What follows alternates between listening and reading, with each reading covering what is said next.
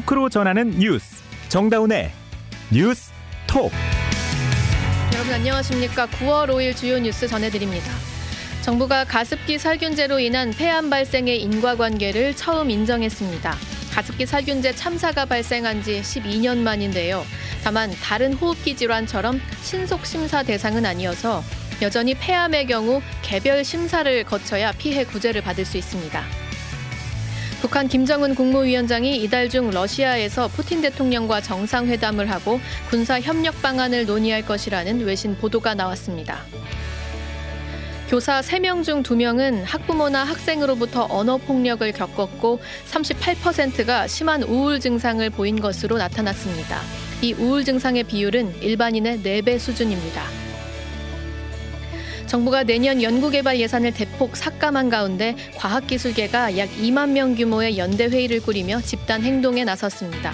오늘 방송은 CBS 레인보우와 유튜브 노커 채널에서 화면으로도 보실 수 있고요. 본 방송 이후엔 질문하는 기자 이정주 기자와 오염수 방류 이야기 이어가겠습니다.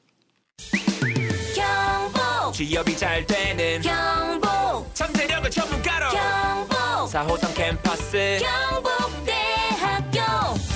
연속 졸업생 2,000명 이상 수도권 대학 취업률 1위. 4호선에서 만나요. 학생이 행복한 대학 경북대학교 정부가 가습기 살균제와 폐암의 상관성을 처음으로 인정했습니다. 이 가습기 살균제 사태가 발생한 지 12년 만에 나온 결정인데요. 다만 폐암은 다른 호흡기 질환처럼 신속하게 피해 구제를 해주는 대상으로 분류하지 않고 신청이 들어오면 개별적으로 피해 인정 여부를 검토하겠다고 밝혔습니다. 손경식 기자가 전해드립니다. 가습기 살균제를 사용하다 폐암에 걸려 사망한 피해자가 처음으로 사망 원인과 가습기 살균제와의 상관성을 인정받았습니다.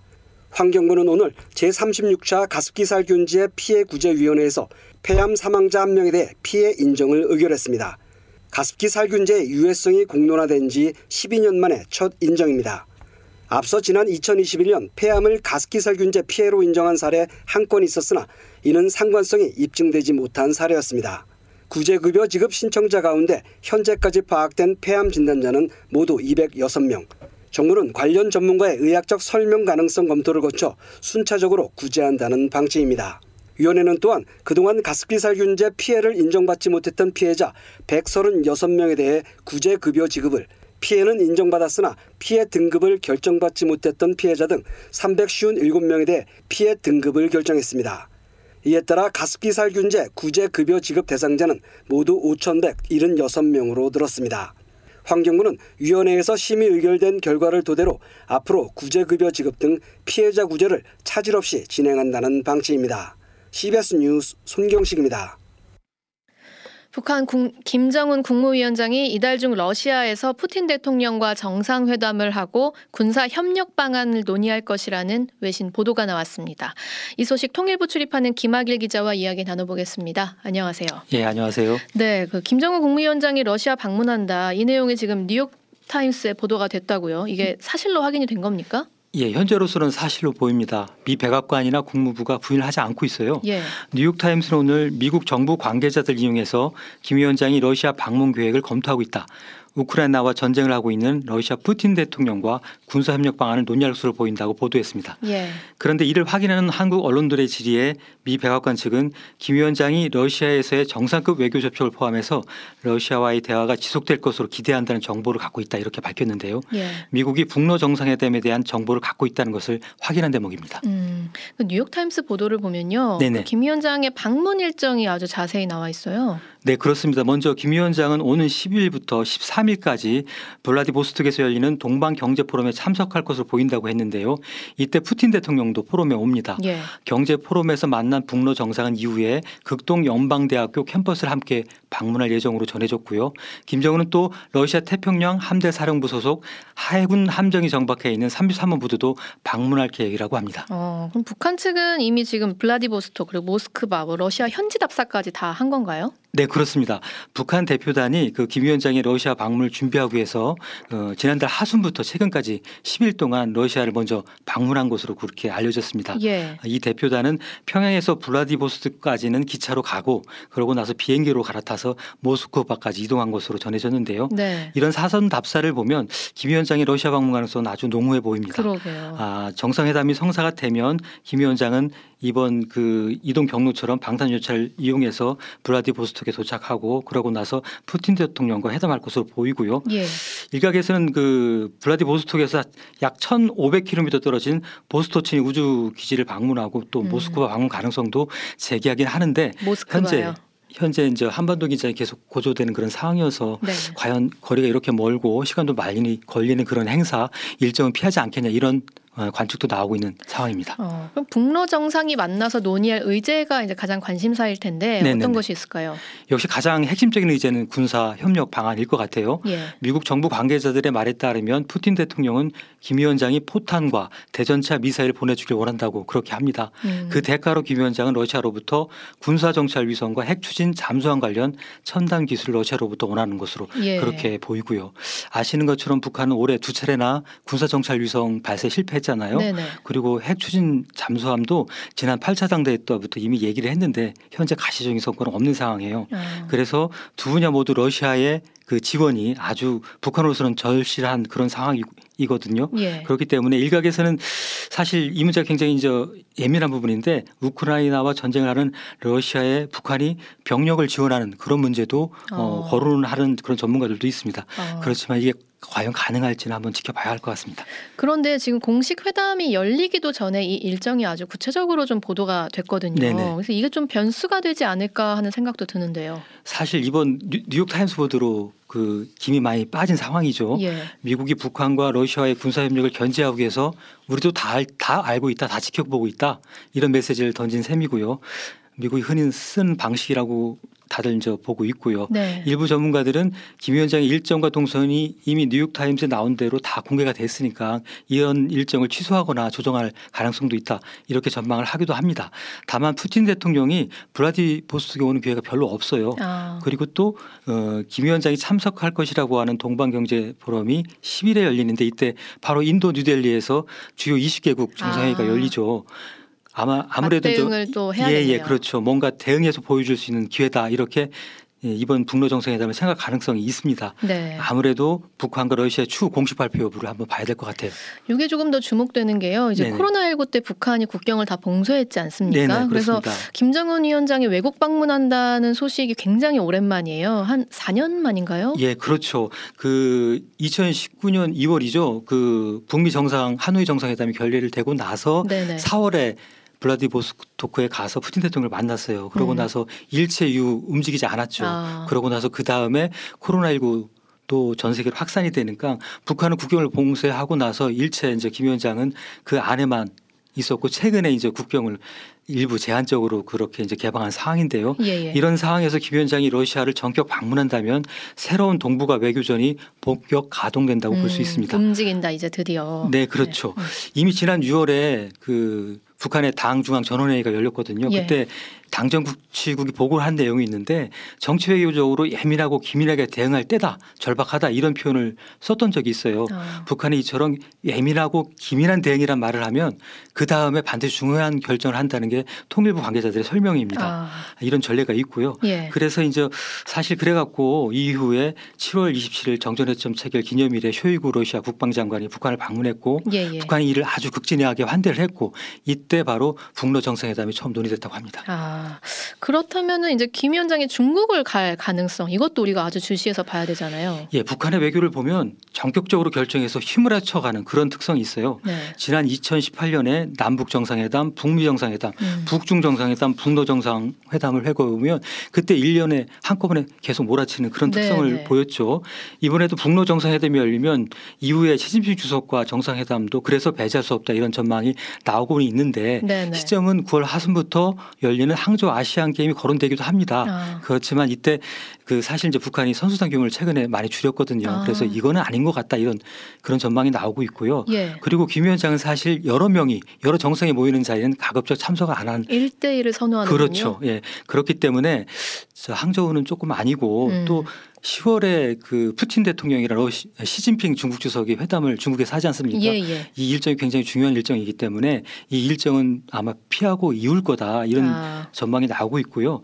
어쨌든 그 한밀 공조에 대응해서 그 북중러 삼각 연대를 북한이 굉장히 이제 강조하고 추진한 그런 상황인데 최근에 러시아가 북러 연합 훈련을 제안한 것으로 알려졌고 이런 기회에 에, 한미일에 대응하는 북중러 연합 훈련이 과연 가시화될지 그런 것도 관전 포인트라고 할 수 있겠습니다. 네, 여기까지 듣겠습니다. 김학일 기자였습니다.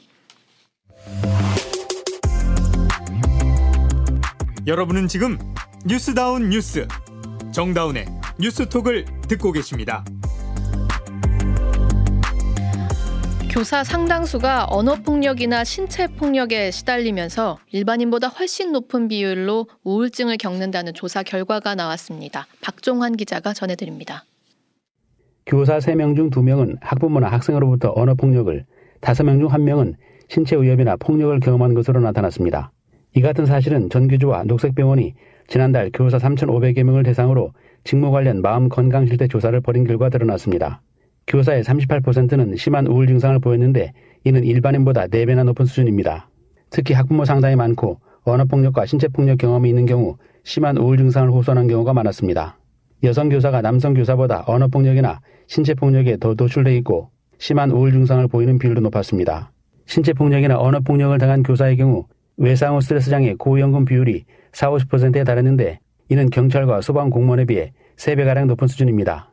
윤간우 녹색병원 직업환경의학과장입니다. 학부모 상담 과정에서 언어와 신체 폭력 피해를 입은 교사들은 우울증, 외상 후 스트레스 장애가 높았고요. 특히 자살에 대한 생각과 시도가 일반 인구보다 매우 높은 수준이었습니다.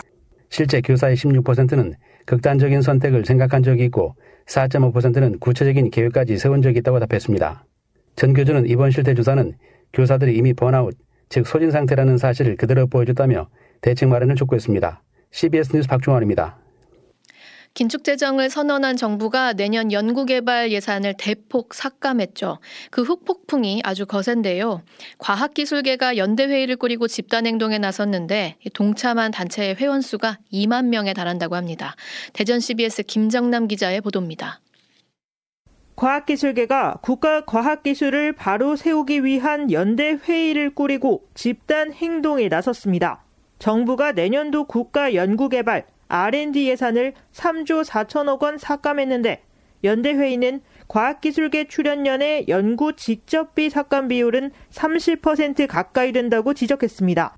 당장 연구에 참여하는 학생들의 피해가 예상되고 기초 연구 사업이 타격을 받는 등 씨앗이 잘려나갈 거라고도 우려했습니다. 문성무 출연연 과학기술인 협의회 총연합회 회장입니다.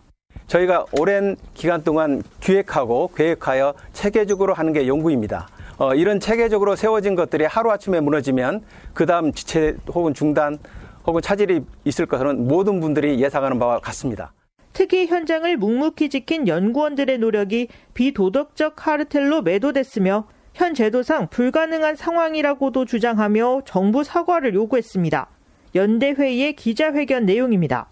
우리는 과학기술계를 카르텔로 매도한 정부의 사과를 요구합니다. 출연연 과학기술인 협의회 총연합회와 전국 공공연구 노동조합을 비롯해 10개 단체가 모였는데 구성원 수는 대략 2만 명에 달한다고 연대회의는 설명했습니다. 앞으로 대국민 선전전을 시작으로 이번 사태의 부당함을 알리기 위한 다양한 활동을 이어갈 예정입니다. CBS 뉴스 김정남입니다. 오늘 국회에선 정치 분야 대정부 질문이 진행됐습니다. 오염수 문제부터 홍범도 장군 흉상을 둘러싼 이념 논란, 해병대 사건까지 총망라했는데요. 야당이 윤석열 대통령 탄핵 가능성을 거론하기도 했습니다. 허지원 기자입니다. 여야는 정치 분야 대정부 질문에서 후쿠시마 오염수와 홍범도 장군 흉상, 해병대 채모 상병 사망 사건 수사 의혹 등을 놓고 열띤 공방을 펼쳤습니다. 민주당 서른 의원은 최상병 사망 사건을 거론하며 윤석열 대통령의 탄핵 가능성을 주장했고 이에 국민의힘 의원들은 대거 반발했습니다. 서른 의원입니다. 대통령이 법 위반을 한 것이고 직권 남용한 게 분명하다고 봅니다. 법 위반하면 어떻게 됩니까? 탄핵 갈수 있는 소지가 충분히 있다는 말씀 분명히 드립니다. 반면 국민의힘은 후쿠시마 오염수 방류가 위험하다고 주장하는 야당을 향해 가짜뉴스라고 비판했고 급기야 민주당을 반국가 세력이라고 지칭하기도 했습니다. 국민의힘 박성중 의원입니다. 국민의힘은 집권 여당으로서 이러한 반민주, 반헌법, 반국가 세력으로부터 국민을 지킬 수 있도록 최선의 노력을 다하겠다는 약속을 드립니다. 한편 민주당 조응천 의원은 오늘 대정부 질문에 출석한 한덕수 국무총리에게 엿새째 단식 중인 이재명 대표를 찾아가는 게 정치의 본령이자 금도 아니냐고도 지적했습니다. 오늘 대정부 질문 마치시고 바로 요 앞인데 나가신 길에 야당 대표 만나서 한번 손 한번 잡아주실 의향 없으십니까? 생각해 보겠습니다. 현안을 둘러싼 여야 공방은 대정부 질문이 이어지는 이번 주 내내 계속될 것으로 전망됩니다. 지금까지 국회에서 CBS 뉴스 허지원입니다. 윤석열 대통령 퇴진 구호를 내건 단체를 지원했다는 이유로 정부가 민주화운동 기념 사업회에 대한 감사를 벌여왔는데요. 행정안전부가 오늘 그 결과를 발표했습니다. 국고 보조금을 부당하게 지급하거나 정부 정책에 반대하는 단체에 상을 줬다면서 관리 운영이 총체적으로 부실했다고 밝혔습니다. 권혁주 기자가 보도합니다. 행정안전부는 먼저 민주화운동 기념사업회의 협력사업 예산 집행 실태 조사 결과 2020년부터 올해까지 14개 단체가 60항쟁 기념사업 등에 대해 지자체로부터 24억 원의 보조금을 받았는데도 사업회는 이와 별도로 총 50회에 걸쳐 2억 6천만 원을 부당하게 중복 지원했다고 밝혔습니다. 고기동 행안부 차관입니다. 아울러 일부 단체는 증빙 서류를 조작하여 지원금을 수령하는 등 회계 부정행위도 발생하고 있었는데 민주화운동 기념 사업회는 이를 전혀 걸러내지 못하는 등 국고 보조금 관리가 심각하게 부실하였습니다. 조직과 인력 관리, 계약 등 기관 운영에서도 정부의 승인 내용과 다르게 신규 인력을 채용하고 직제 반영 없이 임의로 조직을 운영하기도 했습니다. 임의로 특정 단체와 수의 계약을 체결하거나 자체 수입을 이사의 의결이나 행안부 승인 없이 예산을 집행한 사실도 드러났습니다.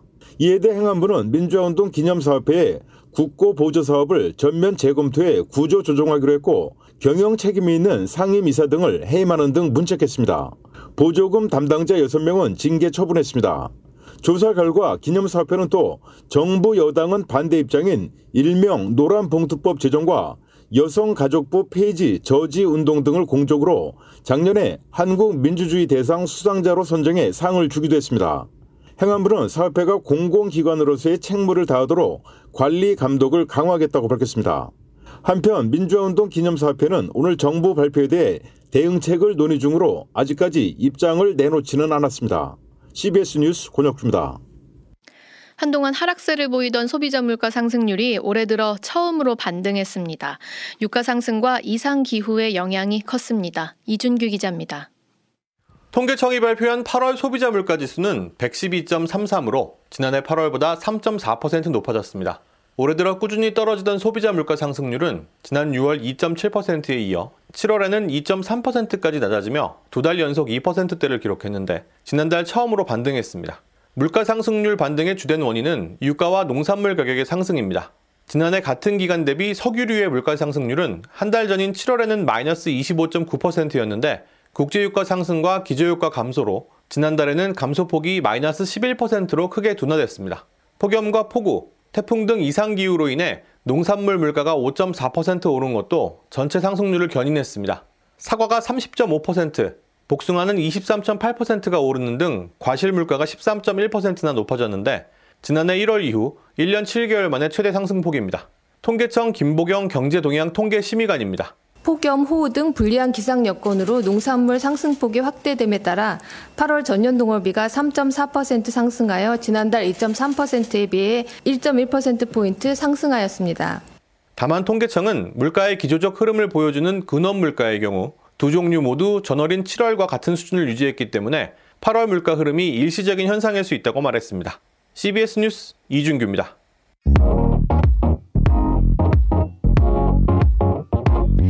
질문하는 기자 이정주 기자 시간입니다. 안녕하세요. 아 반갑습니다 이정주입니다. 네, 지금 일본 정부가 후쿠시마 제1원전 오염수 해양 방류 이후에 지금 첫 분기점이 될 것으로 보이는 국제 행사가 있습니다. 이 런던 협약 당사국 총회가 10월 2일부터 6일까지 영국 런던에서 열리는데요. 이 내용 또 이정주 기자와 함께 살펴보려고 합니다. 자, 우리 방송에서도 사실 런던 협약 이야기를 좀 했거든요. 그래도 다시 한번 짚어주세요. 이게 무슨 협약이죠? 예, 그 많이 다뤘었는데요. 어 이거를 한마디로 뭐 설명드리면 네. 그 바다에 쓰레기를 버리지 말자. 하고 다 같이 약속한 거죠 국제사회가. 그렇죠. 네. 그런 취지의 국제 약속인데 네. 어 시작은 이제 1975년도 이 당시에 이제 분위기가 사실 러시아를 비롯해서 또 이때가 이제 냉전 시기였잖아요. 예. 그래서 핵 폐기물 음. 뭐 이런 문제가 좀 있었어요. 음. 그러다 보니까 이제 서방 국가를 중심으로 런던에서 이제 이걸 처음에 협약을 맺었는데 어 처음에 정의하기로는 이제 우리말로 하면 이제 투기 예, 예. 해양 해양 폐기물 투기 방지 조약이라서 네. 이게 이제 보통 비행기나 음. 선박 그 밖에 해양 구조물에서 뭐 또는 이렇게 우리가 떠 있는 네네. 뗏목 같은 걸 띄울 수도 있잖아요. 뭐 그런 데서 쓰레기를 버리는 행위를 금지하자. 음. 뭐 이런 취지였어요. 이게 당연히 그럼 오염수랑도 연결이 되겠네요. 그렇죠. 오염수도 뭔가를 내보내는 행위니까요. 그렇죠. 네. 근데 이 취지는 네. 한마디로 이제 쓰레기를 버리지 말자 이 말인데 오염수를 바, 이제 버린 방식이 여러 가지가 있을 수가 있는데 예. 사실 일본도 이 얘기가 처음에 런던 협약 얘기가 나와가지고 후쿠시마 오염수를 처리하 려고 방책을 마련하는 도중에 이 얘기가 처음 나왔었어요 먼저. 네, 네. 그러다 보니까 지금 해저 터널로 버리잖아요. 예. 소위 말해서 알프스로 희석하고 음. 마지막에 그 바닷물을 뭐 2000대 1로 섞은 다음에 1km 정도 네. 해저 12m에 있는 터널을 만들어서 터널에서 내보내게 되죠. 그렇죠. 후쿠시마 연안에 밑에 있는 바다 지하에서 음. 보내는 겁니다. 지금은. 그렇기 때문에 지금 버리는 그러니까 투기하는 게 아니다라고 주장하고 있는 거죠. 그렇죠. 어, 투기가 아닙니까? 그러니까 이건 이제 듣기에 따라 다른데 네. 그 어떻게 보면 조금 아이러니한 우리가 이런 어떤 문구 하나 가지고 이런 논쟁을 해야 되느냐 싶을 정도로 네. 전체 취지는 이제 해양 쓰레기를 버리지 말자. 그러면 오염수가 쓰레기냐 아니냐 네. 여기로 이제 가게 되면 음. 일본 정부가 상당히 불리한 쪽으로 이제 몰릴 수가 있어요. 그렇죠. 사고 원전에서 나온 물이잖아요. 아무리 정화를 했다고 하더라도. 그렇죠. 우리가 이전에 봤지만 이제 오염수를 무슨 영국 옥스퍼드 그 명예 교수도 그렇고 예, 예. 뭐 1리터를 마실 수 있니 없니 이렇게 얘기 나왔지만 네. 그게 마실 수 있니 없니라는 논쟁이 나왔다는 것 자체가 그렇죠. 이게 완전한 음. 인체에 무해한 게 아니라는 거예요. 그렇죠. 네, 그러다 보니까 일본 정부는 당연히 파이프라인을 통해서 이게 배출되고 있는데 이게 어떻게 투기에 해당하냐 어. 이렇게 주장을 하고 있는 거고 그냥 일본 그냥 일반적인 원전에서도 배출수를 그런 식으로 내보내니까 뭐 비슷한 거다라는 주장인 거네요. 그렇죠. 네. 네, 근데 우리 정부는 알프스의 성능 검증도 안 됐고 네. 그 우리 정부뿐만 아니라 모든 이제 환경단체도 음. 핵종이 다 걸러지지도 않아요. 어. 그리고 삼중 수소는 원래 트리듐은 원래 걸러지지 않는데 예. 이제 희석하는 비율을 낮춰서 보내는 거기 때문에 어. 이걸 한번 논의해 보자 이런 이런 입장인데 일단은 그럼 런던 협약에 가서 어- 우리 정부는 어떤 말을 하겠다는 입장인 거예요 지금? 그러니까 요게 한마디로 말씀드리면 좀 애매해요. 애매하다. 네, 제가 일일 브리핑 가서 예. 한번 물어보고 왔거든요. 인서트 한번 들어보시죠. 결국 어, 기자분께서는 투기인지 아닌지를 명확하게 물어보시는 것 같은데 전략적 모성을 취하는 것이 오히려 국가 국익 차원에서 도움이 된다는 측면을 아마 고려를 해주셨으면 좋겠다는 그런 말씀을 드립니다. 우리 입장을 분명히 하지 않는 것이 지금 국익에 도움이 된다고 하는데 네. 도움이 됩니까? 투기인지 아닌지 우리 정부는 명확히 입장을 밝히지 않은 채로 런던에 가겠다는 거예요? 네, 이거 해수부 지금 박성훈 차관의 이제 인서트였는데 예. 해수부는 일단 이런 입장이더라고요. 어. 그래서 이 부분을 저희가 좀 더 공식적으로 이제 물어보려고 했는데 시간이 없었어요. 예. 그리고 그걸 물어보면 이제 동문서답이 조금 돼가지고 네. 좀더 정확하게 이제 물어볼 건데 제가 이제 참고로만 말씀드리면 전략적 모호성이라는 게 이제 외교 용어거든요. 아. 이게 보통 이제 통상 핵 개발 국가에서 많이 나온 얘기예요. 네. 이 인도가 1974년에 핵 개발할 때 총 4단계를 걸치는데 그 두 번째 단계 중에 그 처음에는 핵 이중성 그리고 네. 핵의 모호성으로 어, 나는 핵을 갖는 것도 아니고 안 갖는 것도 아니다. 아 외교적 용어로. 그렇죠. 네. 그러니까 어떤 국가가 물어보겠죠. 음. 핵 보유를 할 거니? 라고 물었을 때 명확하게 대답을 하지 않는 거죠. 할 거야라고 하면 압박이 되니까. 그렇죠. 네. 그 만약에 그렇게 하는 순간에 핵 보유국을 예, 선전포고를 한 거기 때문에 그렇죠. 바로 국제 제재가 들어와요. 어. 그렇다고 안 갖겠다는 건 아니잖아요. 네. 그렇게 모호성을 통해서 나중에 핵 정당성, 핵 보유국으로 가는 이런 절차인데 아니, 그 경우에는 전략적 모호성이 국익에 도움이 되는 건 알겠어요. 근데 우리나라에서 이 일본의 어떤 오염수 투기를 투기라고 말을 할 것이냐 못 할 것이냐를 모호하게 답변하는 게 왜 우리나라 이익에 도움이 된다는 거죠? 그 그러니까 그거는 그 사람이 이제 차관의 내심에 있는 영역이라서 제가 한 번 더 물어볼 네. 건데 이 부분이 그러니까 우리나라 입장에서는 이게 현재로서는 별로 도움이 되지 않, 않, 사실상 않을 것이다. 이정주 기자의 판단은 도움이 되지 않는다. 네, 어. 도움이 된다면 뭐가 되는지 좀 듣고 싶은 것도 저희 사실 네. 저희의 솔직한 심정인데 동문서답을 하니까 몇, 몇 차례 더 질문해서 확답을 한번 음. 좀 받아보려고 합니다. 네, 확답을 받아 볼게요. 나머지 이야기가 조금 더 있습니다, 여러분. 유튜브 노컷 채널로 본 방송에서 좀 더 이어가도록 하겠습니다. 이어서 날씨 전해드립니다. 이수경 기상 리포터. 네, 아직 낮 동안에는 계절의 시계가 여름에 머물러 있습니다. 오늘 낮에도 곳곳으로 30도를 웃도는 무더위가 나타났는데요. 서쪽 지역을 중심으로는 폭염특보도 내려진 가운데 오늘 서울은 32.8도의 기온으로 어제보다 더웠습니다. 내일을 포함해 이번 주는 이렇게 낮 동안에 늦더위가 나타나면서 가벼운 옷차림 하시는 것이 좋겠습니다. 내일 한낮에는 대구가 30도, 서울과 파주, 원주, 대전 31도, 광주 32도까지 오를 전망 이고 주말까지 예년 이맘때보다 더운 날씨가 이어지겠습니다. 이 시각 이후로 중부지방과 전남 서부 남해안, 경북 북서 내륙에는 5에서 40mm 정도의 소나기가 오는 곳이 있겠는데요.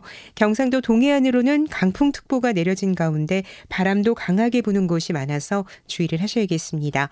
내일은 내륙을 중심으로 맑고 자외선 강한 날씨가 이어지겠습니다.